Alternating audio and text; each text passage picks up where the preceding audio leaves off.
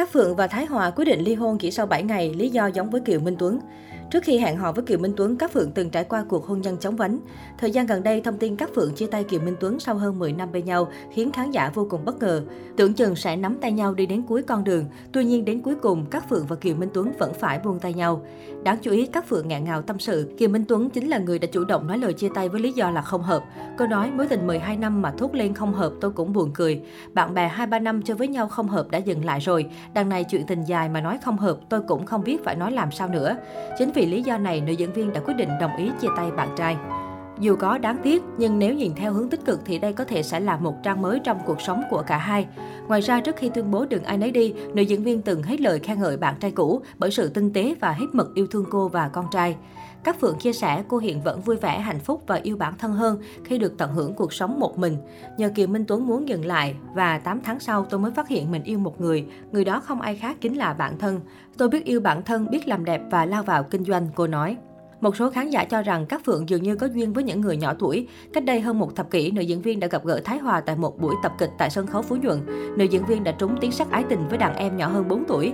Ngay sau đó, Thái Hòa đã tỏ tình Cát Phượng bằng một câu nói, chị, em yêu chị. Nhờ cơ duyên ấy, cả hai đã hẹn hò khoảng bốn năm. Sau khi Cát Phượng hạ sinh con trai đầu lòng với Thái Hòa, cặp đôi đã chính thức tổ chức đám cưới. Nhưng vì mâu thuẫn hậu kết hôn nên cặp đôi đã ly hôn. Cụ thể lúc đó Cát Phượng đã nổi tiếng và bận bịu với lịch diễn dày đặc, còn Thái Hòa vẫn là nghệ sĩ trẻ chưa tạo dựng được tên tuổi, thường hay ở nhà. Những lúc thiếu vắng sự quan tâm từ chồng, Cát Phượng từng chạnh lòng, đề nghị Thái Hòa dẹp bỏ tự ái để yêu thương mình nhiều hơn, nhưng anh vẫn phớt lờ. Chính vì thế chỉ một tuần sau đám cưới, cặp đôi đã ký đơn ly hôn trong sự ngỡ ngàng của mọi người. Sau khi ly hôn, Cát Phượng và Thái Hòa vẫn ở chung một nhà nhưng dùng hai căn phòng khác nhau. Đến năm hai không không sáu, cặp đôi mới chính thức đường ai nấy đi. Khi suy nghĩ lại về quyết định năm ấy, Cát Phượng cho rằng cô đã quá sốc nổi và thiếu suy nghĩ. Nữ diễn viên hối hận vì cô vô tình đã khiến bé Bom không có gia đình trọn vẹn. Bản thân tôi từng yêu cuồng sống vội, sau khi ly dị tôi mới thấy lúc đó mình sai. Nên tôi khuyên các em bây giờ thời đại bốn chấm không đừng vội vã khi yêu, nghĩ rằng cưới rồi tính. Sau khi hôn nhân đổ vỡ, tôi sống chậm lại, làm gì cũng suy nghĩ kỹ hơn, ngày xưa tôi rất sốc nổi. Cô từng tâm sự nỗi tuyệt vọng khi con gặp vấn đề mà không có ai ở bên.